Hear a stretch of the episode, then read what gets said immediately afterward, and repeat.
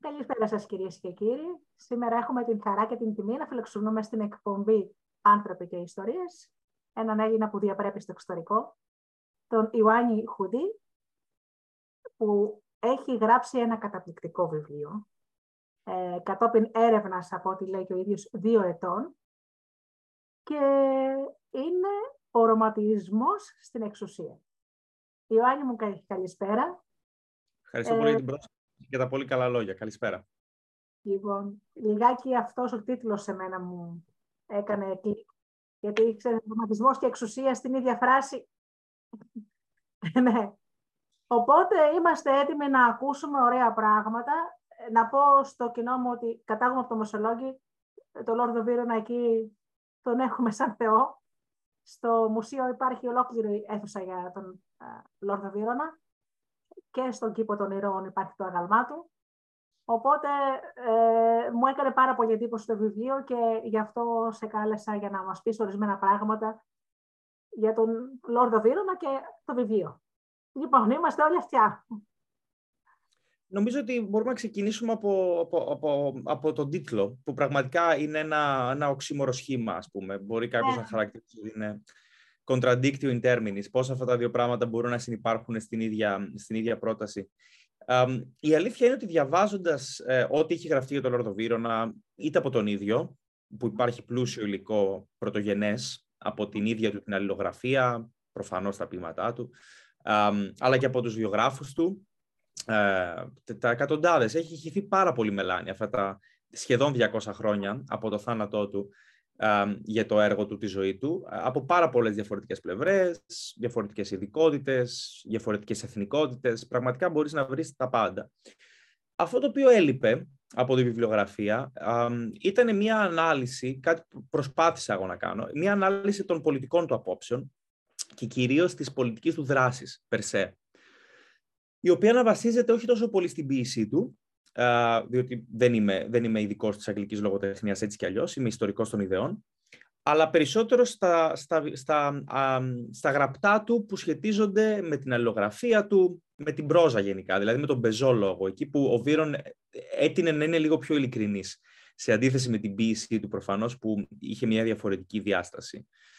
Ε, Προφανώς ο Βίρον ανήκει σε αυτό το κίνημα το λογοτεχνικό ή το πολιτικό που ονομάζουμε με, με αρκετή γενικότητα έτσι, ρομαντισμός, με κεφαλαίο ρο.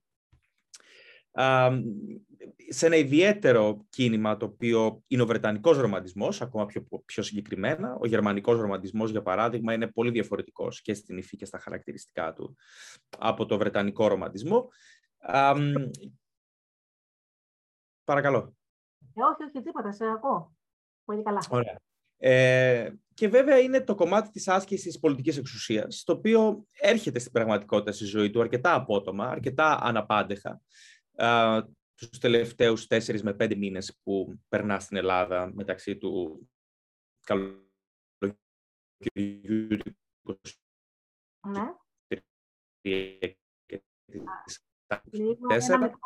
ναι. τέσσερα μιλήσουμε για αυτό, να πετύχει ίδιος στην Ιταλία τα προηγούμενα χρόνια, διότι ο Βίρον πριν έρθει στην Ελλάδα.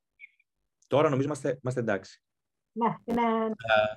Οπότε ναι, συμπλέκονται όλα αυτά τα πράγματα μαζί και δημιουργούν ένα παλίμψιστο με αντιφάσεις, αλλά και πολλές φορές συνθέσεις που οδηγούν σε κάποια πρακτικά, πρακτικά συμπεράσματα στο τέλος για το τι προσπάθησε να κάνει αυτός ο άνθρωπος. Να πω στους ακροατές, γιατί θα πετύχει στο ραδιόφωνο αυτή η συνέντευξη και στους ε, θεατές του βίντεο, ότι είσαι στο Πανεπιστήμιο της Σκωτίας Ιστορία των Ιδεών, ε; Σωστά, στο Πανεπιστήμιο του Άμπερντιν. Ναι. Ε, και είχες, ε, φαντάζομαι το υλικό εκεί είναι διαφορετικό, να ψάξεις να το βρεις. Σε όλους σου λέω ότι, ξέρετε κάτι, μπορεί το ίντερνετ να βοηθάει, αλλά όταν κάποιος ερευνά κάτι, αναγκάζεται να χωθεί σε βιβλιοθήκες, να ανοίξει βιβλία, να τρέξει να ρωτήσει, να πάρει συνέντευξη. Δεν είναι τόσο εύκολα τα πράγματα με ένα κουμπάκι. Πολύ σωστά. Ε, Αυτά τα δύο χρόνια εγώ... κάτι τέτοιο έγινε, έτσι δεν είναι; Εγώ οδηγήθηκα στα πιο περίεργα εισαγωγικά μέρη για να, να, να, να βρω ε, πράγματα που έψαχνα. Μπορώ να σας πω ότι οδηγήθηκα σε, σε αίθουσες ε, οίκων δημοπρασιών στο Λονδίνο και αλλού, στο Εδιμβούργο, όπου με ιδιαίτερη χαρά οι άνθρωποι με άφησαν, διότι προφανώς δεν είχα τα χρήματα να αγοράσω αυτά τα πάρα πολύ πολύτιμα αντικείμενα τα οποία βρισκόταν σε δημοπρασία, αλλά με άφησαν ως ερευνητή να τα δω και να μπορέσω να τα, να τα αξιοποιήσω πέρασα πάρα πολλές ώρες σε ε, παλαιοβιβλιοπολία, στο Λονδίνο, το Εδιμβούργο, την Οξφόρδη, όπου πραγματικά κανείς μπορεί να συναντήσει απίστευτα διαμάντια μέσα στους τόνους χαρτιών και βιβλίων που υπάρχουν σε αυτά τα παλαιοβιβλιοπολία ε, και φυσικά σε συμβατικές, πανεπιστημιακές ή άλλες ε, βιβλιοθήκες που υπάρχουν στο Ηνωμένο Βασίλειο, Νομίζω ότι ελάχιστα πράγματα, όπως θα δει κανείς και στο βιβλίο μου, χρησιμοποίησα από το διαδίκτυο.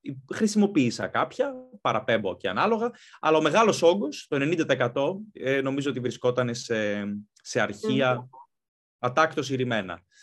Ναι, ναι, φαίνεται αυτό, γιατί ε, μία έρευνα, έχω παρουσιάσει και άλλους ερευνητές ε, στην εκπομπή, ε, μου λένε όλοι αυτό, ότι αυτό το υλικό που έχουμε παρουσιάσει ψάξουμε πραγματικά πάρα πολύ για να το βρούμε σε ναι. παλαιοβολία, σε ακριβώς το ίδιο πράγμα που μας λες και εσύ. Ωραία, λοιπόν, οπότε φαντάζομαι ότι θα μας πεις μερικά πράγματα. Καταρχάς, να, λίγο να, δούμε, να γνωρίσουμε τον Ιωάννη πριν από αυτό. Είπαμε ότι έχεις, ε, μένεις μόνιμα στο εξωτερικό, στο Λονδίνο; Σωστά, σωστά. Ζω στο Λονδίνο. εργάζομαι στο Λονδίνο, στο Παρίσι. Ε, όπως λέω, μένω στο Λονδίνο, αλλά προσπαθώ να εργάζομαι παντού. Επομένως, οι δραστηριότητες μου και ακαδημαϊκές και επαγγελματικές με φέρουν σε επαφή με, με, διάφορα, με διάφορα περιβάλλοντα. έχω, έχω αποφυτίσει από την κλασική φιλολογία, οπότε αυτό είναι το, το, το background μου στις ανθρωπιστικές επιστήμες. Έχω πραγματοποιήσει, έτσι, για να δώσουμε ένα brief, ας πούμε, βιογραφικό, τρία μεταπτυχιακά. Ένα στην πολιτική φιλοσοφία, ένα στην νεότερη ιστορία και ένα τρίτο στην πολιτική επικοινωνία, πριν προχωρήσω στο διδακτορικό το οποίο κάνω εδώ και δύο χρόνια στο Πανεπιστήμιο του Άπερντιν στην ιστορία των ιδεών. Ε, παράλληλα, είμαι σύμβουλος επικοινωνίας και πολιτικής, εργάζομαι στη Βουλή των Λόρδων στο Westminster, στο Λονδίνο και σε, και σε αρκετές άλλες δραστηριότητες. Και για δύο περίπου χρόνια, ένα από τα βασικά μου επιστημονικά ακαδημαϊκά ενδιαφέροντα ήταν ο, ο Λόρδος Βύρων και οι πολιτικές του απόψεις κάτι το οποίο οδήγησε και στην, στην, στη συγγραφή και έκδοση τελικά με την πολύτιμη βοήθεια των εκδόσεων Αρμός στην έκδοση yeah. Ναι. αυτού του βιβλίου. Ο Αρμός είναι όντως ε, πιστό στην ποιότητα, ό,τι βγάζει είναι πραγματικό διαμάδι ε, και έχει παρουσιάσει και άλλα βιβλία. Ε, θα ήθελα να μας πεις κάτι για τον άνθρωπο Ιωάννη; Δηλαδή, ας πούμε, είσαι ένας νέος άνθρωπος, ένας άνθρωπος φαντάζομαι ότι είχε κάποιο όραμα όσο ζούσε στην Ελλάδα ήθελες κάτι να κάνεις, κάτι διαφορετικό, να παρουσιάσεις. Κοιτάξτε, ε, ε, η, η, η, η, οικογένειά μου έχει, έχει δύο καταγωγές. Ε, έχουμε την ελληνική καταγωγή και υπάρχει και μια καταγωγή της οικογένειάς μου από τη Μάλτα και το, και το Ηνωμένο Βασίλειο, την εποχή που ακόμα υπήρχε η Βρετανική Αυτοκρατορία, διότι η οικογένειά μου έφυγε αρκετά αργά από την, ε, τη Μάλτα, η μία πλευρά της οικογένειάς μου, οπότε έχω και ένα δεύτερο επίθετο, το De Fabri, που είναι η, η, η Μαλτέζικη, ας πούμε, η οικογένειά μου. Κάπως έτσι γνώρισα και το Βύρονα, διότι η γιαγιά μου Ανδρομάχη ε, συνήθιζε να, όταν ήμουν πάρα πολύ μικρός, ε, πριν καν πάω στο δημοτικό, να με να νουρίζει ή να μου λέει ιστορίες για, για τον Βύρονα, τον Γκίτς, τον Σέλι, ε, να, μου, να μου διαβάζει ποιησή τους. Οπότε ήταν μια αρκετά έτσι, ε, οικία φίγουρα σε μένα, παρόλο που δεν είχα φανταστεί ποτέ ότι θα ασχοληθώ ακαδημαϊκά με, την, με, με τη ζωή του. Ε, μεγάλωσα στην Ελλάδα, σπούδασα στην Ελλάδα, σπούδασα και στο εξωτερικό, ξανασπουδάζω τώρα στο, στο εξωτερικό. Πάντα επαγγελματικά όταν ζούσα στην Αθήνα πριν από, πριν από δύο χρόνια προσπαθούσα να έχω δραστηριότητες ε, ακαδημαϊκές επαγγελματικές στην Ευρώπη κυρίως. Ε, οπότε ε, κάποια στιγμή αποφάσισα ότι για λόγους έτσι, ακαδημαϊκούς, για λόγους επαγγελματικούς, αν θέλετε και για λόγους αισθητικούς, ήθελα να, να, να μετακομίσω ξανά, γιατί είχα περάσει κάποια χρόνια της, ε, της παιδικής μου ηλικίας στο Λονδίνο και να, να συνεχίσω τουλάχιστον για τα επόμενα χρόνια α, εδώ τις δραστηριότητες μου. Και νομίζω ότι σου πάει κιόλας. Δηλαδή αυτό το περιβάλλον και όλο που ζεις στον πολιτισμό είναι τελείως διαφορετική η νοοτροπία βέβαια, αλλά γι' αυτό και νομίζω ότι διαπρέπεις. Δηλαδή, η... ο πολιτισμός ο οποίος, ξέρεις, φαίνεται είναι τόσο ορατός στα πάντα, ε, συνάδει με το εξωτερικό. Και Νομίζω ότι... Ναι. Είναι, είναι, είναι σωστό. Νομίζω ότι προφανώς υπάρχει πολιτισμός στην Ελλάδα. Προφανώς ε, υπάρχει, έτσι έχω σπουδάσει κλασική φιλολογία, υπάρχει ο ένδοξος αρχαιοελληνικός πολιτισμός, ο οποίος δυστυχώς δεν αντικατοπτρίζεται σε, σε πάρα πολλές πτυχές της σύγχρονης νεοελληνικής πραγματικότητας. ήταν, κάτι, ήταν κάτι που συνάντησε και ο Βύρον και πάρα πολλοί φιλέλληνες όταν επισκέφθηκαν την Ελλάδα. Ε, ήταν η Ελλάδα που είχαν διαβάσει στις κλασικές τους σπουδές, στο Cambridge, στην Oxford, σε, σε πανεπιστήμια σαν αυτό. Επομένως, όταν ήρθαν στην Ελλάδα, ε, σε, σε μεγάλο βαθμό σοκαρίστηκαν διότι πόρο απήχαν οι άνθρωποι που συνάντησαν μετά από 400 χρόνια ε, Οθωμανικού ζυγού και, και όλων των, ε, των, των αλλαγών που προκύπτουν από μια τέτοια συνύπαρξη για τόσα πολλά, τους πολλούς αιώνες. Πόρο απήχαν όχι μόνο από τους Βυζαντινούς, αλλά και από τους, ε, τους αρχαίους Έλληνες. Το Λονδίνο, σε αντίθεση, ή η Βρετανία, ή το Παρίσι, η Γαλλία, είχαν μια πολυτέλεια που δεν την είχε δυστυχώς ποτέ ε, η Ελλάδα, να μην ε, κατακτηθούν, να μην ε, βιώσουν ποτέ μια μακρόχρονη, μακροαιώνια καταγωγή, μάλλον υποταγή από κάποιον άλλον λαό. Επομένως διατήρησαν τις παραδόσεις τους, την αισθητική τους, την τέχνη τους, μπόρεσαν να, να βιώσουν, ε, όπως λέω συχνά, απρόσκοπτα την αναγέννηση και το διαφωτισμό, δύο πράγματα τα οποία η Ελλάδα δεν είχε την ευκαιρία εκ των πραγμάτων να τα, να τα βιώσει, διότι ακριβώς όταν συνέβησαν βρισκόταν κάτω από την Οθωμανική κατοχή. Επομένως, είναι, είναι, είναι και σε κάποιο βαθμό φυσιολογικές οι, οι, οι διαφορές που παρατηρούνται πολιτισμικά ή αισθητικά μεταξύ της Αθήνας, για παράδειγμα, μιας πόλης ηλικίας 200 ετών ως νέο ελληνικό κράτος και μιας πόλης όπως το Λονδίνο ηλικίας 2.000 ετών ως ανεξάρτητο επίσης κράτος. Λοιπόν, τι θα μας πεις για τον Λόρδο Βύρονα. Ε, φαντάζομαι, ξέρεις ότι υπάρχουν συμπατριώτες μου που ανυπομονούν να ακούσουν. Ε; Ε, νομίζω ότι μπορούμε να, μπορούμε να πούμε κάποια πράγματα. Σήμερα, μάλιστα, είναι τα, τα γενέθλιά του. Θα ήταν τα γενέθλιά του. Ναι. Έτσι, ε, υπάρχουν πτυχές στη ζωής του οι οποίες είναι αρκετά άγνωστες, ε, οι οποίες σίγουρα δεν είναι αυτές που μας διδάσκονται στο, στο σχολείο, που πάντα ο Λόρδος Βύρον κατέχει εκεί μια παράγραφο κάπου στην νεοελληνική ιστορία, στο κεφάλαιο για την, για την Επανάσταση. Ε, υπάρχουν γεγονότα τα οποία προσπαθώ να αναδείξω στο βιβλίο. Πάντα με, έχω, έχω μια τακτική μεθοδολογική ως επιστήμονας, πάντα θέλω να παραθέτω τις πηγές μου. Επομένως, ναι. ε, οι αναγνώστες του βιβλίου δεν θα βρουν κάτι το οποίο αποτελεί δική μου θεωρία ή είναι αστήρικτο σε σχέση με τις, με τις αρχαιακές πηγές. Μπορώ, μπορώ βέβαια, όπως κάθε επιστήμονας, να έχω κάποιες υποθέσεις, οι οποίες όμως βασίζονται σε κάποια πραγματολογικά ερεθίσματα. Κάνοντας λοιπόν αυτή την, ε, την περιήγηση στις πηγές, κανείς συναντά, για παράδειγμα, ότι ο Λόρδος Βύρον ελάχιστα σκεφτόταν να έρθει στην Ελλάδα όταν ξέσπασε η Ελληνική Επανάσταση βρίσκεται στην, ε, στην Ιταλία το 1821, ζει μια πλουσιοπάροχη ζωή πνιγμένη μέσα στις απολαύσεις στη Βενετία. Δεν έχει καθόλου στο μυαλό του ότι μπορεί ποτέ να αφήσει όλα αυτά τα πράγματα και να, και να έρθει να πολεμήσει για την ανεξαρτησία της Ελλάδος. Μέχρι ένα μήνα πριν, μέχρι δηλαδή το καλοκαίρι του 1823, στις, ε, στις επιστολές του, επαμφωτερίζεται μεταξύ της Λατινικής Αμερικής, όπου σκέφτεται να πάει και να, να, να συμμετάσχει στον απελευθερωτικό αγώνα του Μπολιβάρ στη Βολιβία, το Περού, την Βόρεια Λατινική Αμερική. Α, την Ελλάδα, που ξαφνικά έρχεται στο προσκήνιο και στο ενδιαφέρον του. Ακόμα, για παράδειγμα, και την Ισπανία ή την Πορτογαλία, που εκείνα τα χρόνια επίσης, μετά τους Ναπολεόντους πολέμους, έχουν κάποια εθνικό-απελευθερωτικά κινήματα α, φιλελεύθερου ή εθνικιστικού χαρακτήρα. Επομένως, δεν ήταν προδιαγεγραμμένο ότι ο Βύρον θα ερχόταν στην Ελλάδα, θα δαπανούσε όλη την περιουσία στην υπόθεση του ελληνικού αγώνα και τελικά θα πέθαινε στην Ελλάδα. Είναι, ξέρετε, αυτό το πρότυπο του, του Φιλέλληνα, ο οποίος στην, ιστορία, στην ιστοριογραφία την ελληνική παρουσιάζει ως μια τραγική φιγούρα. Εγώ διαφωνώ πάρα πολύ με αυτό. ο Φιλέλληνας, και ο Βύρον είναι το πιο έξοχο παράδειγμα Φιλέλληνα, υπήρχαν και πάρα πολλοί άλλοι, συνήθως δεν έρχεται στην Ελλάδα το 1821-28 για να πεθάνει. Κανένας άνθρωπος δεν πάει κάπου για να πεθάνει. δεν έρχεται με μια διάθεση α, απολύτως αλτρουιστική ή μόνο.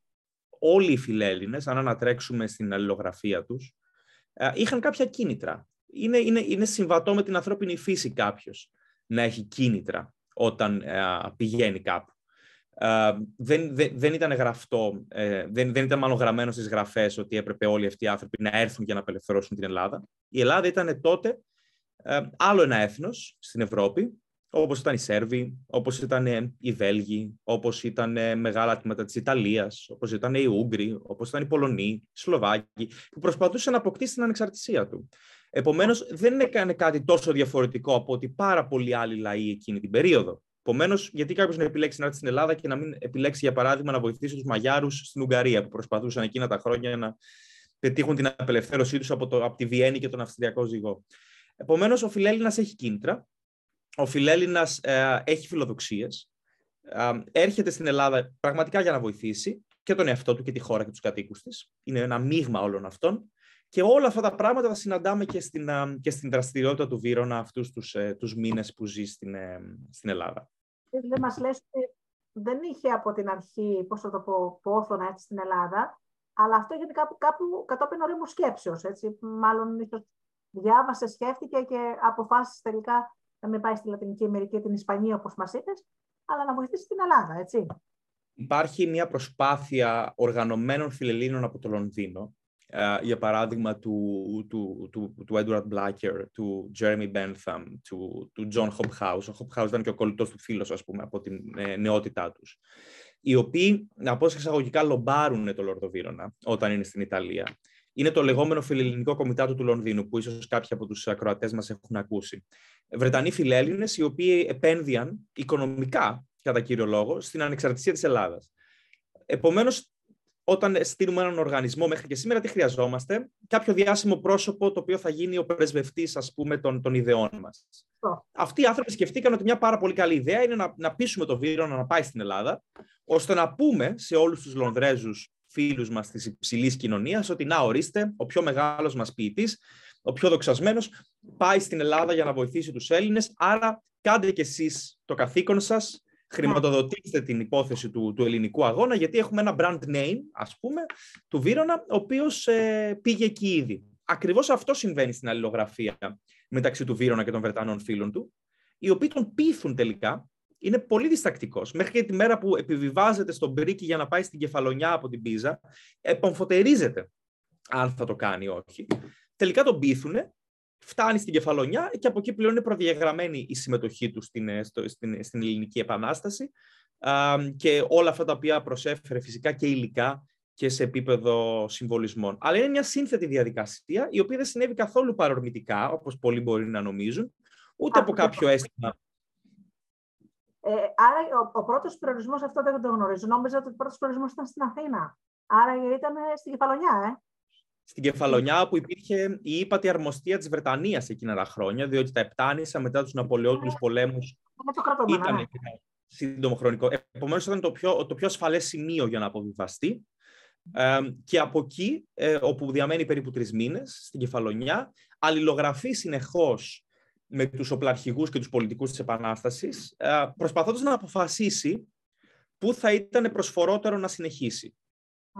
Πρέπει να θυμηθούμε ότι το 23 υπάρχει εμφύλιος πόλεμος στην Ελλάδα, παράλληλα με την Ελληνική Επανάσταση. Διότι οι Μωραΐτες τσακώνονται με τους ε, Πελοποννησίους, με τους ε, Στερεολαδίτες, συγγνώμη, με τους Ρουμελιώτες.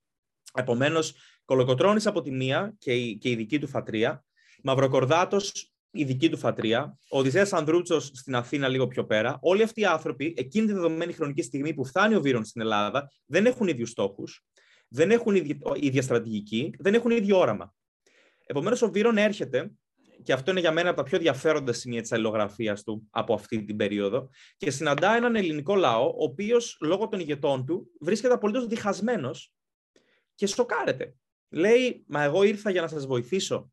Έχω φέρει όλα αυτά τα χρήματα, έχω φέρει όλη αυτή την τεχνογνωσία. Είχε φέρει μαζί του ειδικούς ας πούμε, πυροτεχνουργούς, στρατιωτικούς. Υπήρχε μια οργάνωση συγκεκριμένη και φτάνοντας στην Κεφαλονιά, ανταλλάζει αυτές τις πολύ ε, περίεργες επιστολές, κυρίως με τον Μαυροκορδάτο και τον Κολοκοτρόνη, δηλαδή τις δύο αντιμαχόμενες κυρίως παρατάξεις, και λέει: Μα ο ένας γράφει τα χειρότερα για τον άλλον, ο ένας προσπαθεί να με πείσει να συμμαχίσω μαζί του και να μην πάω με τον άλλον, και τελικά λέει: Εγώ ήρθα εδώ πέρα για να ενώσω τους Έλληνες και καταλαβαίνω ότι είναι πιο διχασμένοι από τους ίδιους, ας πούμε, τους, ε, τους, ε, τους Οθωμανούς οι οποίοι τους πολεμάνε.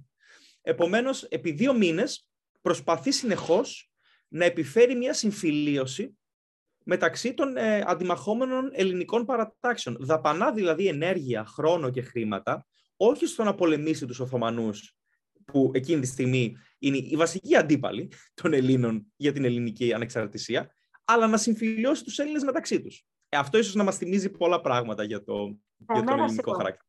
Ναι, γιατί δεν. Ε, είναι πολύ γνωστό ότι διχαζόμαστε άλλα τους αιώνες οι Έλληνες. Ακριβώς. Από την αρχαιότητα πια. Ε, και δυστυχώς νομίζω ότι αυτό είναι και το σημείο, το αδύναμο σημείο του Έλληνα. Έτσι, δηλαδή έχουμε χάσει πάρα πολλά από αυτές τις διαμάχες και έχει αποδειχθεί και από την ιστορία ότι όταν ενωθήκαμε τελικά και κάναμε κοινή προσπάθεια σε κάτι, νικήσαμε. Δυστυχώς. Ε, άρα και λοιπόν μετά, αυτά δεν τα ήξερα να σου πω ομολογώ, ε, μετά πάει όντως στην Αθήνα, ύστερα από τρεις μήνες. Καλά το θυμάμαι. Ε, ε, επιλέγει να πάει τελικά στο Μεσολόγγι. Ναι. Ε, επιλέγει να συμμεταχίσει με το Μαυροκορδάτο για τρεις λόγους. Mm. διότι ο Μαυροκορδάτος ήταν αυτός ο οποίος είχε φιλικά αισθήματα προς τη Μεγάλη Βρετανία από όλους τους υπόλοιπους οπλαρχηγούς. Άλλωστε είναι ο μετέπειτα αρχηγός του λεγόμενου Αγγλικού κόμματος στα ναι, οθόνια ναι. χρόνια το δεύτερο ήταν ότι υπήρχε ήδη μια προτέρα γνωριμία με τον Μαυροκορδάτο, ο οποίος μιλούσε και στα Ιταλικά συνεννοούνταν ο Βύρον με τον Μαυροκορδάτο ε, στις επιστολές τους. Ε, υπήρχε μια πρώτερη γνωριμία μέσω του, του Μητροπολίτη Ιγνατίου της Ογκροβλαχίας στην Πίζα. Ο Μητροπολίτης Ιγνάτιος Ογκροβλαχίας έπαιξε επίσης σημαντικό ρόλο στο να πείσει το Βύρονα να έρθει στην Ελλάδα και εκεί του γνώρισε τον Μαυροκορδάτο. Επομένως, υπήρχε μια επαφή με τον Κολοκοτρόνη, για παράδειγμα, δεν είχε συναντηθεί ποτέ στη ζωή του και ούτε πρόκειτο να συναντηθεί ποτέ στη ζωή του σε φυσική παρουσία, μα παρά μόνο ανταλλάξαν επιστολές. Και το τρίτο, το οποίο σχετίζεται πάρα πολύ έντονα με την ψυχοσύνθεση του Βύρονα, είναι ότι ο Μαυροκορδάτος, λόγω της καταγωγής της οικογένειάς του από, την, ε, από τις ε, παραδουνάβεις ηγεμονίες, η οικογένεια Μαυροκορδάτου και ο, ο, ο, ο συγγενής του Νικόλαος Μαυροκορδάτος, ήταν ε, επιτετραμένοι της υψηλής πύλης από την Κωνσταντινούπολη για να διοικούν τις παραδουνάβες ηγεμονίες προεπαναστατικά. Επομένως, η οικογένεια έφερε τον τίτλο του πρίγκιπα. Ο Μαυροκορδάτος αναφέρεται και στις επιστολές του, του Βύρον, αλλά και πολλών άλλων ως πρίγκιπας ε, Αλέξανδρος Μαυροκορδάτος. Ο Βύρον λοιπόν νιώθει ως ένας ε, κατά πεμπτουσία Άγγλος αριστοκράτης που ήταν, με πολύ μεγάλη οικειότητα ε, να συναναστρέφεται με τον πρίγκιπα Μαυροκορδάτο, παρά με τον Κολοκοτρώνη, τον οποίο στις επιστολές του αναφέρει στην αγγλική γλώσσα ως chieftain, το οποίο θα μπορούσαμε να το μεταφράσουμε σε ελεύθερα ελληνικά ως είτε πολέμαρχο, είτε ως φύλαρχο. Ναι. Επομένως, έχει πολύ μεγάλο ενδιαφέρον του πώς αντιλαμβάνεται ο ξένος παρατηρητής ανθρώπους σαν τον Κολοκοτρώνη, οι οποίοι σε μεγάλο βαθμό στα δικά τους μάτια δρούσαν ως φύλαρχοι, δηλαδή όπως αυτοί οι πολεμοχαρείς ηγέτες των αφρικανικών α, λαών. Ναι, ναι. Είναι η λέξη που χρησιμοποιεί. Επομένως, για αυτούς τους τρεις λόγους αποφασίζει να πάει στο, στο Μεσολόγγι, ε, όπου βρίσκεται ο Μαυροκορδάτος και η κυβέρνησή του εκείνη την ε, χρονική στιγμή. Αυτό συμβαίνει στην αρχή του 1824. Τρεις μήνες όλους και όλους θα ζήσει στο Μεσολόγγι, διότι εκεί θα τον βρει ο θάνατος τον Απρίλιο του, του, 24. Είναι στην Αθήνα πρόκειται να πάει, αλλά δεν πήγε ποτέ. Ναι, τον πρόλαβε δηλαδή ο θάνατος. Είναι αλήθεια ότι παρόλο που η υγεία του είχε κλονιστεί σοβαρά, ε, είναι πολύ, το κλίμα είναι πολύ υγρό, είναι υδροβιότοπο στο Μεσολόγγι, ότι παρόλο που ήταν σοβαρά άρρωστος ε, και του λέγανε ότι πρέπει να φύγει αυτός, πώς το πω, επέμενε στο να συνεχίσει να μένει στο Μεσολόγγι. Σωστά. Και μάλιστα από ένα σημείο και μετά δεν είχε και ιδιαίτερη συνέστηση της σοβαρότητας της, ε, της κατάστασης της υγείας του διότι ε, ο, ο Βίρον είχε ένα γιατρό, Ελβετό, νεαρό ηλικία, πολύ άπειρο, τον Τζούλιους Μίλινγκεν, ο οποίος ε, εφάρμοσε πάνω του τις πιο ε, απαρχιωμένες και λανθασμένες ε, ιατρικές ε, τακτικές. Έχουν γραφτεί μάλιστα άρθρα από, από γιατρούς σε επιστημονικά περιοδικά για το τι σκότωσε τελικά το Βίρονα. φαίνεται ότι τον, του, του, του, τον αφέμαξε σε τόσο μεγάλο βαθμό με βδέλες που τοποθετούσαν εκείνη την εποχή στο μέτωπο του ασθενούς, ε, που ουσιαστικά τελικά ο ίδιος ο γιατρός τον σκότωσε. Δηλαδή του αφαίρεσε τόσο πολύ αίμα που τον οδήγησε στο θάνατο. Πω, φοβερό. Ε, ξέρεις, υπάρχουν, υπάρχουν βέβαια, εντάξει, υπάρχουν και λαϊκοί μύθοι που λένε για κάποιες προσωπικότητες. Σου γνωρίζεις αυτό, έτσι. Βέβαια. Ε, λένε λοιπόν ότι Ε, λένε και μια ερωτική ιστορία, κάτι με μια ε, Αθηναία ε, ε αρχόντισα, ότι ο, ο, αλληλογραφούσαν, ότι υπήρχε ένα κάποιο αίσθημα. Αυτό είναι, ας πούμε, τελείως στη σφαίρα της φαντασίας. είναι λαϊκός μύθος ή όντως αλληλογραφούσαμε μια κυρία από... Αυτό συνέβη στο πρώτο του ταξίδι στην Ελλάδα, το οποίο συνέβη το 1810 με 1811. Ο Βίρον είχε ξανάρθει στην Ελλάδα, πρέπει να πούμε για τους ακροατές, ε, όταν είχε πραγματοποιήσει ως πάρα πολύ νέος ε, ηλικίας 20 ετών το λεγόμενο Grand Tour, το μεγάλο ταξίδι στην Ανατολή, που κάνανε όλοι οι, οι δυτικοί ε, Ευρω, δυτικοευρωπαίοι αριστοκράτες, ε, φτάνοντας μέχρι και την Οθωμανική Αυτοκρατορία. Ε, για να ψυχή και γενικώς για να δουν τον κόσμο, ας πούμε, που ήταν η Ευρώπη εκείνη την εποχή, δεν υπήρχε τίποτα άλλο και η Αμερική λίγο πιο πέρα. Ε, anyways, ε, στο τέλος φτάνει λοιπόν στην Αθήνα, περνάει κάποιους μήνες εκεί, ε, το 1810 με 1811 και πραγματικά υπάρχει ένα φλερτ, ας πούμε, με κάποια Αθηναία. Υπάρχει και μια άλλη ιστορία, η οποία επίσης είναι πραγματική, ότι προσπάθησε να αγοράσει μια μικρή Ελληνίδα, ηλικίας 13-14 ετών, πληρώνοντας τη μητέρα της. Η μητέρα δέχθηκε, διότι ήταν πάρα πολύ σύνηθες φαινόμενο στην ε, τότε Οθωμανική Αυτοκρατορία, άρα και στον ελληνικό χώρο της Οθωμανικής Αυτοκρατορίας, γονείς ε, να εκπορνεύουν τα παιδιά τους ε, για τις ορέξεις ε, δυτικών αριστοκρατών. Είτε αγόρια είτε κορίτσια. Επομένως αυτή η μητέρα ε, είχε συμφωνήσει να την πάρει μαζί, της, ε, μαζί του ο Βύρον, αυτή την 14χρονη ε, Ελληνίδα, και να την πάει στο Λονδίνο για να την, την έχει ας πούμε εκεί πέρα. Που ήταν μια προφανώς φρικτή πρακτική για τα, για τα σύγχρονα δεδομένα, αλλά μια πάρα πολύ συνηθισμένη πρακτική για, την, για τα δεδομένα της εποχής. Ε, Επομένως, συνέβη αυτό και συνέβη και η υπόθεση την οποία, την οποία αναφέρεις πολύ σωστά για το, για, για το ειδήλιο αυτό. το οποίο όμως δεν πραγματοποιήθηκε ποτέ. Αυτό με την κοπέλα τη 13χρονη, έτσι; Ναι, ναι, ναι. Δεν, δεν, ούτε ποτέ ε, συνευρέθησαν, ας πούμε, από όσο ξέρουμε από τις επιστολές, ούτε ποτέ την πήρε φυσικά μαζί του για να την.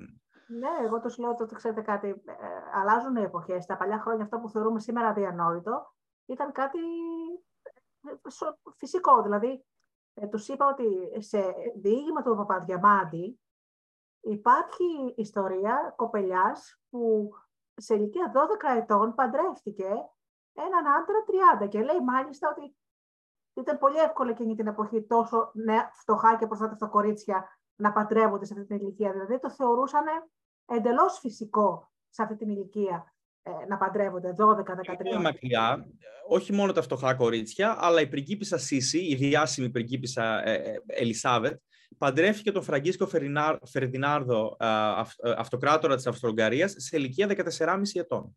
Ναι, ναι. Ναι. Ήταν επομένως μια πολύ συνηθισμένη ε, πρακτική. Τώρα και μην, και μην ξεχνάμε ότι σε κάποια κράτη, όχι, φαντάζομαι όχι δυτικά, ότι ακόμα ένα κορίτσι ε, όταν έχει πέρασει 12 θεωρείται όριμο για γάμο. Όταν ακόμα το στόμα του είναι ακόμα σχημάτιστο, δεν μπορεί να, να γίνει μητέρα και γι' αυτό άλλωστε. Είναι αυτές οι παράδειγμε πρακτικές, οι οποίες τότε ήταν όμως πάρα πολύ συνηθισμένες και, και, και ενδυμικές, ας πούμε, ειδικά στον Οθωμανικό χώρο. Ναι. Ε, να πω, ε, άραγε λοιπόν να υποθέσω ότι όταν ο Βίρο να στο Μεσολόγγι ήταν, είχε ξεπεράσει τα 30. Ήταν 36. 36. Νεότατος. Ε, οπότε, κατάλαβα, ε, είχε οικονομική άνεση από την οικογένειά του, εφόσον ε, ε, μου είπες ότι ταξίδευε τον κόσμο και όλα αυτά. ήταν, ήταν, ήταν πλούσιος άνθρωπος για τα δεδομένα της εποχής, διότι είχε ένα μεγάλο κτήμα στο Rochdale, το οποίο είχε ορυχεία, το οποίο το εκμεταλλευόταν οικονομικά. Είχε την πατρογονική του αιστεία κοντά στο Nottingham, στο Newstead Abbey, ε, το οποίο, ήταν, το οποίο υπάρχει μέχρι σήμερα. Ήταν ένα estate, ένα αγγλικό estate, αρχοντικό με πολύ μεγάλη έκταση και ένα μεγάλο, ας πούμε, πώς θα το ονομάσουμε, ένα, μια έπαυλη, ένα manor house, όπως λένε οι Βρετανοί, σε μεγάλο βαθμό βέβαια είχε κατασπαταλήσει την περιουσία του σε αυτό το σημείο, διότι τα τρία χρόνια που έζησε στη Βενετία έζησε μια ζωή η οποία θα φάνταζε και στον Oscar Wilde ε, πάρα πολύ ακόλαστη, ας πούμε, για να, για να, για να, βάλουμε την, την πραγματική έτσι, ε, έκ, έκφραση του πράγματος. Στη Βενετία είναι δυνατόν να πας στη Βενετία και να μην κάνεις τέτοια ζωή, εντάξει. Α, Λοιπόν, δηλαδή, πάρα πολύ α, απίστευτα, ε, απίστευτες απολαύσεις σε όλους τους βαθμούς, οι οποίες ήταν όμως ε, κοστοβόρες, γιατί η Βενετία τότε ήταν μια α- ακριβή για τα δεδομένα της εποχής πόλη, για να τα Ναι. κάνεις ε, όλα αυτά. Επομένως, στην Ελλάδα φτάνει με, με, με χρήματα τα οποία είναι για τα ελληνικά δεδομένα της εποχής αμύθιτα, πολλά μεγάλα ποσά. Ε, στο τέλος της ημέρας ε, δαπανά όλη του την αναπομείνασα περιουσία για την υπόθεση της ελληνικής επανάστασης. Τα πιο συχνά γράμματα που συναντά κανείς για το, Βι- α, από το Βύρονα αυτή την εποχή είναι τα γράμματα που γράφει στον τραπεζίτη του στην Κεφαλονιά και στην Κέρκυρα, όπου Ναι. δίνει συνεχώς εντολές να εκταμιεύσουν ποσά από το City και να του τα στείλουν για να μπορέσει να χρηματοδοτήσει διάφορες ε, πλευρές του, του αγώνα. Η πιο σημαντική α, οικονομική, και αυτό πρέπει να το μάθει ο κόσμος, η πιο σημαντική οικονομική του α, συνεισφορά ήταν ότι ναύλωσε και εξασφάλισε το ταξίδι των πλοίων που α, μ, οδήγησαν την άνοιξη του 1824 τους τρεις απεσταλμένους ε, Ορλάνδο, Λουριώτη και ξεχνώ το όνομα του τρίτου Έλληνες στο Λονδίνο οι οποίοι φτάσανε εκεί και εξασφαλίσαν τα πρώτα επαναστατικά δάνεια, χωρίς τα οποία δεν θα μπορούσε ποτέ να έχει ναυπηγηθεί ο ελληνικός πολεμικός στόλος. Ο Βύρον είναι αυτός ο οποίος εξασφαλίζει την, ε, την χρηματοδότηση αυτής της αποστολής, ε, χωρίς τον οποίο είναι δεδομένο ιστορικά ότι δεν θα μπορούσε να έχει συμβεί ποτέ. Μα, τώρα, να λέμε τώρα λογικά, αν το σκεφτεί κάποιο, ακόμα και για τα σημερινά δεδομένα, για να μαζευτεί όλος αυτός ο εξοπλισμός, χρειαζόντουσαν απίστευτα χρήματα. Δεν είναι δυνατόν ε, Φυσικά. η Ελλάδα που έβγαινε από ένα πόλεμο και υποταγή που πραγματικά ήταν ήμασταν βουτυγμένοι στη φτώχεια ε, να βρεθούν όλα αυτά τα χρήματα για τα όπλα, όπως είπες, για, να- ε, για τα πλοία, όλα αυτά. Πρέπει κάποιοι βοήθησαν. Να το λέμε αυτό. Και να πω και ε, το εξής ότι ε, ο Λόρδος Βίρονας ήταν μια αμφιλεγόμενη προσωπικότητα. Ένας ποιητής, ε, έγραφε πεζά, είχε, έκανε τη ζωή που μας είπες. Εγώ στέκομαι στο γεγονός ότι αφιέρωσε τη ζωή του στο να βοηθήσει τον αγώνα των Ελλήνων. Ε, αυ- εγώ μένω σε αυτό. Έτσι, και είναι θαυμαστό κάποιος άνθρωπος που θα μπορούσε να μείνει στην επαυλή του, όπως είπες, στο αποστατικό του και να περνάει πολύ ωραία. Έφυγε από εκεί και ήρθε στην Ελλάδα για να βοηθήσει. Αυτό είναι πολύ σημαντικό για μένα. Και, και στο τέλος της ημέρας, α, ε, όταν έρχεται πλέον στην Ελλάδα ε, και, και λόγω των συνθήκων που επικρατούν εδώ, αποδεικνύεται, και εδώ είναι τελικά που έρχεται ο τίτλος του βιβλίου, ότι είναι ένας ρομαντικός μεν ποιητής, ο οποίος όμως αποδεικνύεται ιδιαίτερα ικανός στην άσκηση πραγματιστικής πολιτικής εξουσίας. Δηλαδή η, η γεωστρατηγική του ανάλυση, η, η σκέψη του για τις διεθνείς σχέσεις, ε, ο τρόπος που χρηματοδοτεί συγκεκριμένες δράσεις όπως αυτή που προαναφέραμε, Α, μ, οι πολιτικές διαπραγματεύσεις τις οποίες προσπαθεί να ενορχιστρώσει μεταξύ όχι μόνο των διαφόρων α, μ, ε, αντιπα- αντιμαχόμενων ελληνικών παρατάξεων αλλά και με τις δυνάμεις του εξωτερικού, με τη Βρετανική κυβέρνηση για παράδειγμα, είναι αξιομνημόνευτες και δείχνουν όχι μόνο έναν άνθρωπο ο οποίος ε, ξέρει τι κάνει, αλλά ο οποίος έχει και μια στρατηγική μακρο, μεσομακροπρόθεσμη σκέψη για το τι πρέπει να κάνει αυτή η χώρα όταν πια α, καταστεί ανεξάρτητη.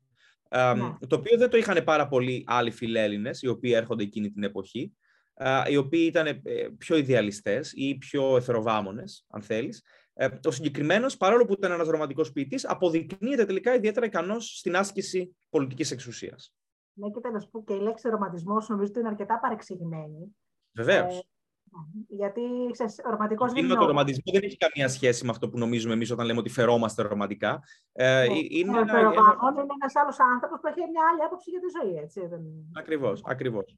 Ε, μάλιστα, ένας άλλος ρομαντικός ε, ήταν ο Σατοβριάνδρος, ο οποίος ήταν ένας πολύ σημαντικός πολιτικός της, ε, της ε, γαλλικής ε, ε, ε, πολιτικής. Επομένως, ε, υπήρχαν ρομαντικοί οι οποίοι δεν ε, αξιοποίησαν τις ιδέες τους μόνο για την παραγωγή ποίησης ή πεζογραφίας, αλλά και για την αντίληψη.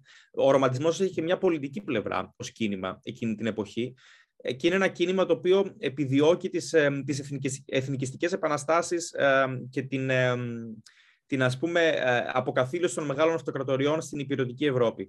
Ε, Έχει και αυτό δηλαδή το χρώμα. Επομένως, πολλοί ρομαντικοί είχαν μεγαλύτερη πολιτική δραστηριότητα παρά λογοτεχνική δραστηριότητα. Ε, είναι, είναι ένα πολύ σύνθετο φαινόμενο και μάλιστα στο τέλος της ημέρας μάλλον είχε δίκιο ένας Αμερικανός ιστορικός των ιδεών ο οποίος είπε ότι καλό είναι να μιλάμε για ρομαντισμούς Δηλαδή πολλές διαφορετικές εκδοχές και όχι έναν ρομαντισμό. Διότι ναι. τελικά είναι ένα κατακαιρματισμένο, δεν, δεν είναι μια σχολή σκέψης η οποία είναι παγιωμένη και έχει ναι. συγκεκριμένα δόγματα, όπως ο παραδοσιακός μαρξισμός, ας πούμε, για παράδειγμα, που ακόμα και αυτός έχει πολλές διακλαδώσεις. Αλλά υπάρχει μια ε, συγκεκριμένη οργανωμένη σκέψη. Ο ρομαντισμός είναι λίγο πιο συγκεκριμένος. Αυτό το καθιστά και πολύ πιο ενδιαφέρον, αλλά και πολύ πιο δύσκολο στην ανάλυση. Θέλω μου γεννάται και το εξής ερώτημα. Εφόσον έχεις μελετήσει τόσο πολύ για τον Λόρδο Βίρονα, γνωρίζουμε όλοι ότι εκείνη την εποχή υπήρξαν ε, πυρήνε μέσα στην Ευρώπη που υποστήριζαν την Τουρκία, όπως ας πούμε η Γερμανία και αν δεν κάνω λάθος και η Γαλλία. Έτσι. Ε, πώς ας πούμε ο Λόρδος Βίρονας ε, θα αντιμετώπιζε αυτές τις χώρες που υποστήριζαν την Τουρκία φανερά, έτσι δεν είναι; Ήταν κυρίως η, η Αυστρο-Ουγγαρία και η, η Προσία, ένα μέρος της γαλλικής πολιτικής, όχι ολόκληρη η γαλλική πολιτική. αυτοί οι άνθρωποι επί της ουσίας αν, αν θέλουμε να το αναλύσουμε παγερά ιστορικά, υποστήριζαν την, την, την Οθωμανική Αυτοκρατορία για έναν και απλό λόγο. Διότι ε, ο μεγάλος ασθενής ο λεγόμενος, όπως θα γινόταν γνωστό στα επόμενα χρόνια, που ήταν η, η, η, η γυράσκουσα, καταραίουσα Οθωμανική Αυτοκρατορία, κατά την κατάρρευσή της δημιουργούσε ένα κενό εξουσίας. Ένα κενό εξουσίας, το οποίο ποια ήταν η κατεξοχήν γεωγραφικά δύναμη που θα μπορούσε να το εκμεταλλευτεί, η τσαρική Ρωσία. Επομένως, οι δυτικές αυτές χώρες θέλουν να κρατήσουν στη ζωή την Οθωμανική Αυτοκρατορία ως αυτό που ονομάζουμε buffer zone, ως ένα μαξιλαράκι, για να μην επεκταθεί κυρίως προς τα στενά του Ελισπόντου και της Μαύρης Θάλασσας η Ρωσική Αυτοκρατορία. Πάρα πολύ γρήγορα όλο αυτό που καταλήγει στην, στην, στο, στο ότι η Οθωμανική Αυτοκρατορία καταραίει στα Βαλκάνια στις αρχές του 20ου αιώνα. Η Αυστρο-Ουγγαρία επεμβαίνει στη Βοσνία Ερζεγοβίνη μετά επεμβαίνει η Αυστρία και μετά στο τέλος της ημέρας έρχεται η Ρωσία να τους αποκρούσει για να έχει το ρόλο της στα Βαλκάνια. Αυτό προσπαθούσαν για 100 χρόνια να αποφύγουν οι δυτικές yeah. δυνάμεις. Δηλαδή έναν ανταγωνισμό δυνάμεων στα Βαλκάνια κυρίως, που εκεί υπάρχει και η Ελλάδα. Ο Βίρον τώρα από την άλλη και η Βρετανική πολιτική ε, έχει μια πολύ διαφορετική εικόνα για τα πράγματα και θεωρεί λόγω του ναυτικού της χαρακτήρα και λόγω ε, ότι δεν διεξάγει μεγάλους υπηρετικούς πολέμους, όλες οι άλλες χώρες είναι υπηρετικές αυτοκρατορίες και δεδομένου ότι η αυτοκρατορία της είναι υπερπόντια, είναι στην Ινδία, σε μεγάλα μέρη της Αφρικής, στον Ινδικό ωκεανό, δεν έχει τέτοιες ανησυχίες. Από την άλλη, λέει ότι μας είναι πάρα πολύ χρήσιμη μια αυτόνομη ή ανεξάρτητη Ελλάδα, η οποία θα είναι προσδεδεμένη στο Βρετανικό άρμα, η οποία θα είναι φιλική προς τα συμφέροντά μας και η οποία θα δρά ως ένας ασφαλής χώρος στην Ανατολική Μεσόγειο, από όπου εμείς θα μπορούμε να περνάμε το στόλο μας, να διακινούμαστε προς τα ε, στενά του Σουέζ, προς την Αίγυπτο, προς τις εκεί επαρχίες μας. Επομένως, ο, ο, ο Βύρον βρίσκεται σε μια στενή έμεση συνεννόηση με τον, με τον George Canning, έναν άλλο φιλέλληνα, ο οποίος είναι ο Υπουργός Εξωτερικών της Βρετανίας εκείνη την εποχή, πλατεία Κάνιγκος στην Αθήνα, ο οποίος έχει αυτή την, την προοπτική για την Ελληνική Επανάσταση. Το Φιλελληνικό Κομιτάτο στο Λονδίνο υποστηρίζει επίσης την ίδια πολιτική. Επομένως, όλα αυτά συμπλέκονται στο να μπορέσει να έχει μια τέτοια αντιμετώπιση. Παρόλα αυτά, επειδή, επειδή ρώτησες με πολύ σωστό, ε, σωστό έτσι, ερευνητικό ενδιαφέρον τι πιστεύει για αυτές τις άλλες χώρες, όταν στα ελληνικά χρονικά, τα οποία είναι μια εφημερίδα που εκδίδει ένας άλλος φιλέλληνας στο Μεσολόγγι, ο Stanhope, δημοσιεύεται ένα άρθρο το οποίο καλεί τους ε, Ούγγρους να επαναστατήσουν κατά της Αυστρο-Ουγγαρίας. Ο Βύρον σε μια ε, κίνηση η οποία ιστορικά έχει αποδειχθεί πολύ αμφιλεγόμενη, αλλά η οποία τουλάχιστον επέτασε εκείνη τη χρονική στιγμή μια ρεαλιστική αντιμετώπιση, λογοκρίνει το τεύχος των ελληνικών χρονικών, το αποσύρει από την κυκλοφορία, με ποιο επιχείρημα δεν υπάρχει χειρότερο πράγμα για να δώσουμε την ευκαιρία στην Αυστρογκαρία να επέμβει εναντίον μας στην Ελληνική Επανάσταση, από το να δούμε μια ελληνική εφημερίδα να καλεί σε απίθεια έναν άλλο λαό της Αυστρογκαρίας ως μια επιθετική ενέργεια.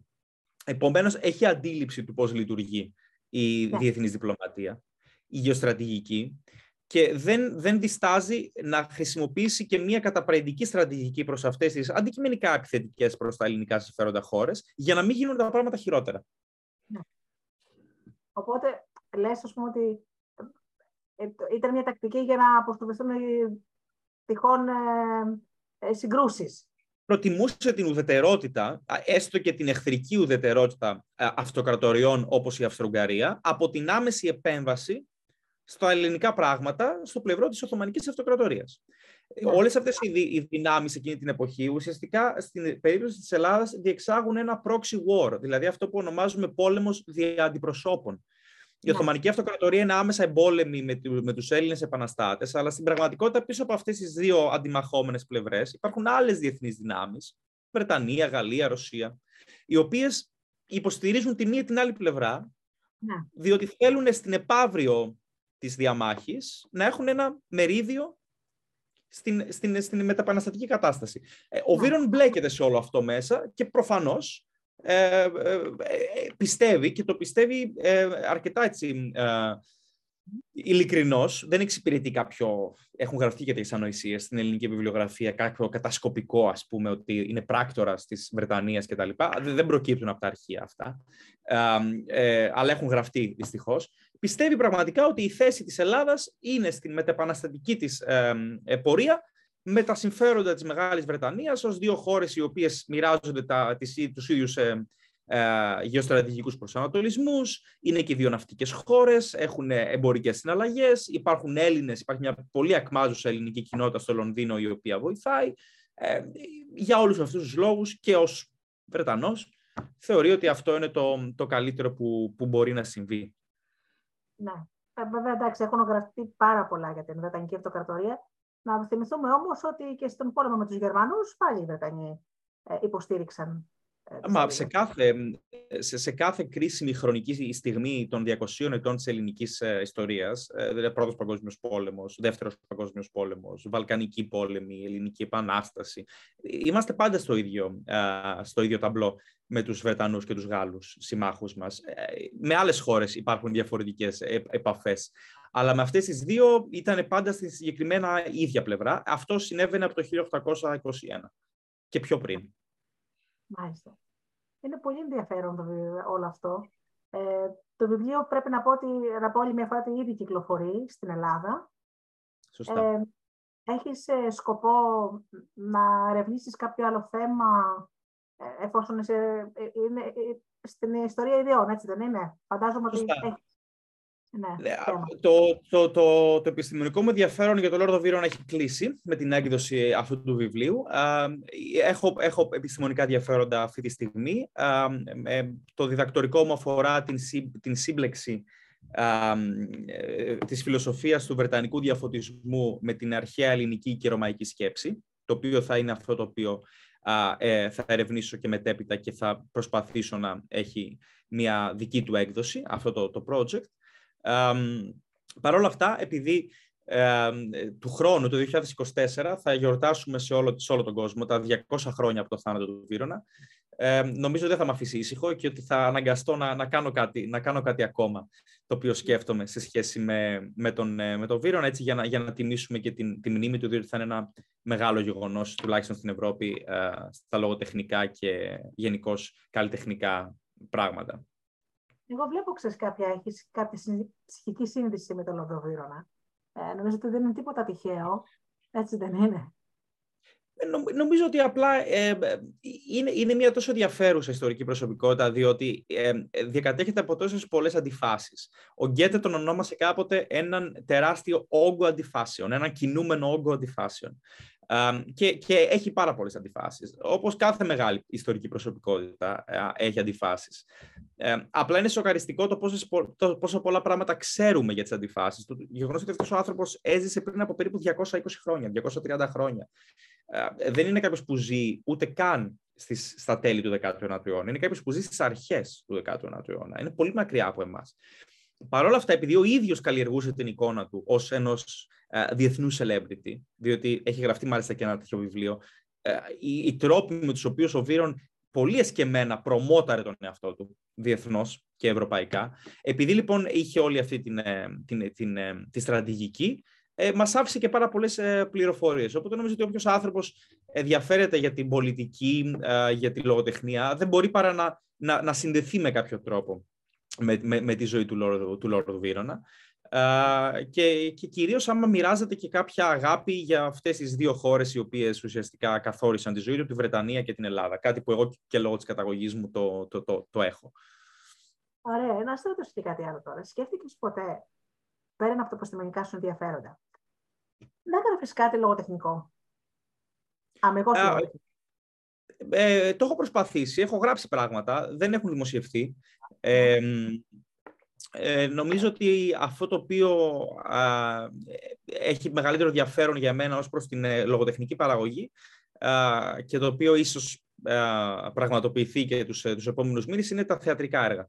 Οπότε είναι, είναι μια μορφή, είναι μια μορφή γιατί είναι λογοτεχνία, μια μορφή λογοτεχνικής παραγωγής που επειδή έχω μια αγάπη στο διάλογο και στις, στην ατάκα, βοηθάει αρκετά την, τη συγγραφή κάποιου τέτοιου πράγματος. Ε, τώρα και εγώ ως έφηβος ως κάποτε 20 χρονών είχα γράψει και κάποια ποίηματα κτλ. Αλλά είναι η νορμάλ διαδικασία που περνάμε όλοι, νομίζω, κάποια στιγμή. Γράφουμε κάποια ποίηματα, οι περισσότεροι άθλια, κάποιοι λίγοι άλλοι που γίνονται καλοί ποιητές καλά ε, και, και προχωράμε. Αλλά θα ήταν αυτό. Ε, και, και σίγουρα δεν έχω τη συγκέντρωση. Δεν έχω τη συγκέντρωση και την πειθαρχία για να γράψω μυθιστόρημα. Ε, το μυθιστόρημα θέλει, θέλει δουλειά και, και προσήλωση μηνών ή ίσως και χρόνων για να γραφτεί καλά που κάτι, ε, κάτι που εγώ δεν έχω λόγω και των ρυθμών της, της ζωής μου, ας πούμε. Οπότε, ένα θεατρικό γράφεται πιο γρήγορα και με μεγαλύτερη έμπνευση από ένα μυθιστόρημα. Έχει τη φόρμα του. Είχα πάρει κάποια μαθήματα πριν τρία χρόνια ε, με τον κύριο Χατζάκη ε, στο θεατρικό σενάριο. Είναι πραγματικά mm. ενδιαφέρον, γιατί ε, στο θεατρικό, ξέρεις, δεν έχεις την πολυτέλεια να διηγηθείς, πρέπει να δείξεις. Βέβαια, βέβαια. βέβαια. Και τότε σηκώθηκε, έκανε εκείνο, εκείνο, εκείνο. Πρέπει να ο ήρωάς σου να μιλάει με τον άλλον. Βέβαια. Ε, είναι, είναι ο, ο διάλογος. Ο διάλογος είναι έτσι πολύ, πολύ ενδιαφέρον μέσο για την διήγηση μιας ιστορίας. Αν έχεις και την τύχη να συνεργαστείς με κάποιο καλό σκηνοθέτη μετά, ο οποίος θα πάρει το διάλογό σου και θα τον. Γιατί εσύ κάνεις ένα μέρος της δουλειάς που ονομάζεται θεατρική παράσταση. Η άλλη μισή δουλειά γίνεται από τους καλλιτέχνες που είναι οι ηθοποιοί, οι σκηνοθέτες, αλλά εσύ τους δίνεις τη βάση και τη φόρμα. Επομένως, είσαι ο πρώτος που πρέπει να δουλέψει εκεί είσαι και ο τελευταίος που παίρνει τα εύσημα, γιατί ο σεναριογράφος είναι πάντα ο τελευταίος. Είναι πάντα ο σκηνοθέτης και ηθοποιεί πιο πάνω. Αγαπημένος ε, συγγραφέας, θεατρικός συγγραφέας; Ε, είναι εύκολο. Είναι, είναι, είναι Oscar Wilde. Ε, ε, ε, εκπληκτικός θεατρικός συγγραφέας με απίστευτο, απίστευτο χιούμορ, απίστευτο wit και απίστευτη ατάκα στους διαλόγους. Η αλήθεια είναι ότι ξέρεις, είμαι αφηγήτρια. Δεν υπάρχει αφηγητής που να αγαπάει τα παραμύθια του Oscar Wilde. Α, βέβαια, και τα παραμύθια. Ο, ο χαρούμενος πρίγκιπας και τα λοιπά, βέβαια, ναι. Ένα μου αρέσει και πολύ το Αιδόν και το Τριαντάφυλλο. Mm. Ε, πάρα πολύ. Αυτό υπάρχει, το έχω ηχογραφήσει και ω με τη φωνή μου στο κανάλι μου. Ε, mm. Μου αρέσει πάρα πολύ. ε, είναι... Φυσικά το πορτέτο του Dorian Gray. Ποιος έφηβος δεν το έχει διαβάσει αυτό, δεν υπάρχει περίπτωση. Τουλάχιστον όσο αγαπάμε τη, τη λογοτεχνία. Όσκαρ Βάι. Από Έλληνες, Α, εδώ πέρα είναι, εντάξει, ο Ιάκωβος Καμπανέλης είναι, είναι, είναι ένας ε, καλός, καλός ε, έτσι, ε, playwright. το, το πρόβλημα για μένα με, με, με, το, με, το ελληνικό, ας πούμε, θεατρι, με τη θεατρική παραγωγή, δεν είμαι ειδικός, ως αναγνώστης και μόνο, είναι ότι υπήρχαν πάρα πολλά διαμαντάκια στον 19ο αιώνα, τα οποία γραφτήκανε, τα οποία μπορεί να ανεβήκανε μία-δύο φορές, με πολύ ευρωπαϊκές επιρροές, είτε από την γαλλική τραγωδία, είτε από το Ελισαβετιανό θέατρο, τα οποία λίγο ξεχαστήκανε και δόθηκε μεγαλύτερη έμφαση στην παραγωγή του 20ου αιώνα, πολύ καλή και αυτή, αλλά ίσως λόγω της γλώσσας, αυτή η καθαρεύουσα λόγια γλώσσα, αλλά μία διασκευή τους σε ένα πιο ωραίο ε, σε ένα πιο ωραίοντα νεοελληνικό λόγο.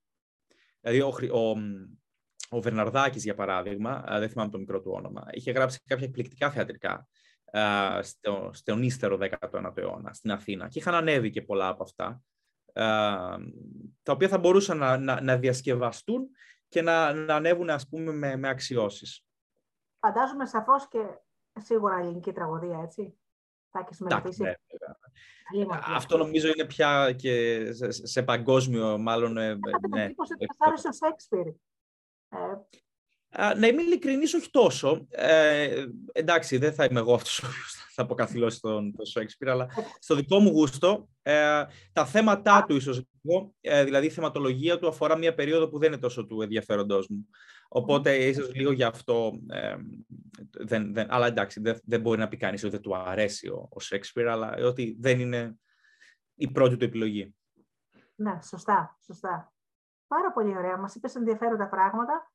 Φαντάζομαι το επόμενο βιβλίο που είπες ότι θα είναι με ελληνορωμαϊκό πολιτισμό. Θα, εκδοθεί θα, είναι, θα, είναι, θα, είναι, ένα βιβλίο που θα αφορά περισσότερο την ε, πολιτική φιλοσοφία και θα αφορά το πώς ε, ε, διάφοροι στοχαστές στη Βρετανία τον 18ο αιώνα, που είναι ο αιώνας του διαφωτισμού, επηρεάστηκαν από την ε, αρχαιολινική, κυρίως την αριστοτελική σκέψη και από την πολιτική σκέψη του Κικέρονα στην αρχαία Ρώμη. Ναι. Οπότε φαντάζομαι θα κυκλοφορήσει και στην Ελλάδα πάλι, έτσι δεν είναι, όπως αυτό. Ε, αυτό θα κυκλοφορήσει πρώτα στα αγγλικά, θα ακολουθήσει την αντίστροφη πορεία από αυτό εδώ το βιβλίο και μετά ελπίζω να μεταφραστεί στα ελληνικά, όπως και ελπίζω σύντομα να μπορώ να πω και για τις ε, μεταφράσεις στα γαλλικά, τα ιταλικά και τα αγγλικά αυτού του βιβλίου για τον ε, Λόρδο Βίρονα που τα δουλεύουμε. Πάρα πολύ ωραία. Λοιπόν, Ιωάννη μου, μας κράτησες μια ωραία συντροφιά, μάθαμε ωραία πράγματα από σένα. Ε, να ξέρεις ότι υπάρχει κόσμος που σε ακολουθεί και σε συμπαθεί πάρα πολύ. Και σήμερα ήθελα... Τιμή να... μου και χαρά μου και είμαι πάντα ανοιχτός και στα μέσα κοινωνικής δικτύωσης και στο ναι. email μου για ερωτήσεις, συζητήσεις, ε, παραπάνω ε, βιβλιογραφία, όποιος θέλει. Όποιος θέλει. Θα μπουν τα στοιχεία, ενώ το, το προφίλ σου και όλα αυτά, πως θέλει κάποιος να ρωτήσει κάτι προσωπικό. Έτσι, να δεν θέλει να το πει. Πάντα το λέω σε όλους ότι είσαι ανοιχτός στο να απαντήσεις σε ερωτήσεις και απορίες, εφόσον έχεις απορίε. Ε, και θεωρώ ότι τέτοια βιβλία όπως ο Ρωματισμό στην Εξουσία κανονικά θα έπρεπε να διδάσκονται κιόλας. Αλλά... Ποιος ξέρει. Ποιος ξέρει, μπορεί κάποια στιγμή. μπορεί να γίνει. Πάρα πολύ ωραία. Λοιπόν, να σε ευχαριστήσω θερμά για την ε, παρέα που μας κράτησες. Ε, Εγώ ευχαριστώ για την πρόσκληση. Στο Λονδίνο, εκεί που μένεις, το... εντάξει. Φαντάζομαι σου λείπει λιγάκι ο ελληνικός ήλιος. Έτσι. Ε... Το, το, καλοκαίρι, το καλοκαίρι προσπαθώ 15 μέρες να, να βρίσκομαι στην Ελλάδα και να τον απολαμβάνω. Ναι. Εύχομαι λοιπόν να συνεχίσεις να μας κάνεις περήφανος όλους ε, στο Λονδίνο και θα χαρώ πάρα πολύ όταν τελειώσει και η άλλη εργασία να την παρουσιάσω πάλι σε ένα βίντεο στις εκπομπές μου. Εγώ θα πω το ραδιοφώνο, μιλάτε στο ραδιοφώνο. Ε, έχω είναι ένα μέσο πάρα πολύ ωραίο. Είναι ένα πάρα πολύ ωραίο μέσο, το οποίο μάλιστα προσφέρεται και για, για συζητήσεις ε, και πιο έτσι. Η τηλεόραση είναι πολύ γρήγορη, πολύ εντάξει. Το ραδιόφωνο μπορεί να κάνει συζητήσεις όμως ωραίες, όπως κάνεις σε μια παρέα γύρω από ένα τραπέζι. Είναι, είναι πολύ ωραίο μέσο το ραδιόφωνο. Ωραία. Λοιπόν, να σε ευχαριστήσω θερμά για αυτές, ε, αυτή την ώρα που μας αφιέρωσες και ελπίζω στο μέλλον να μας δώσεις ξανά μια συνέντευξη. Με μεγάλη μου χαρά. Καλά. Έγινε. Καλό σου βράδυ.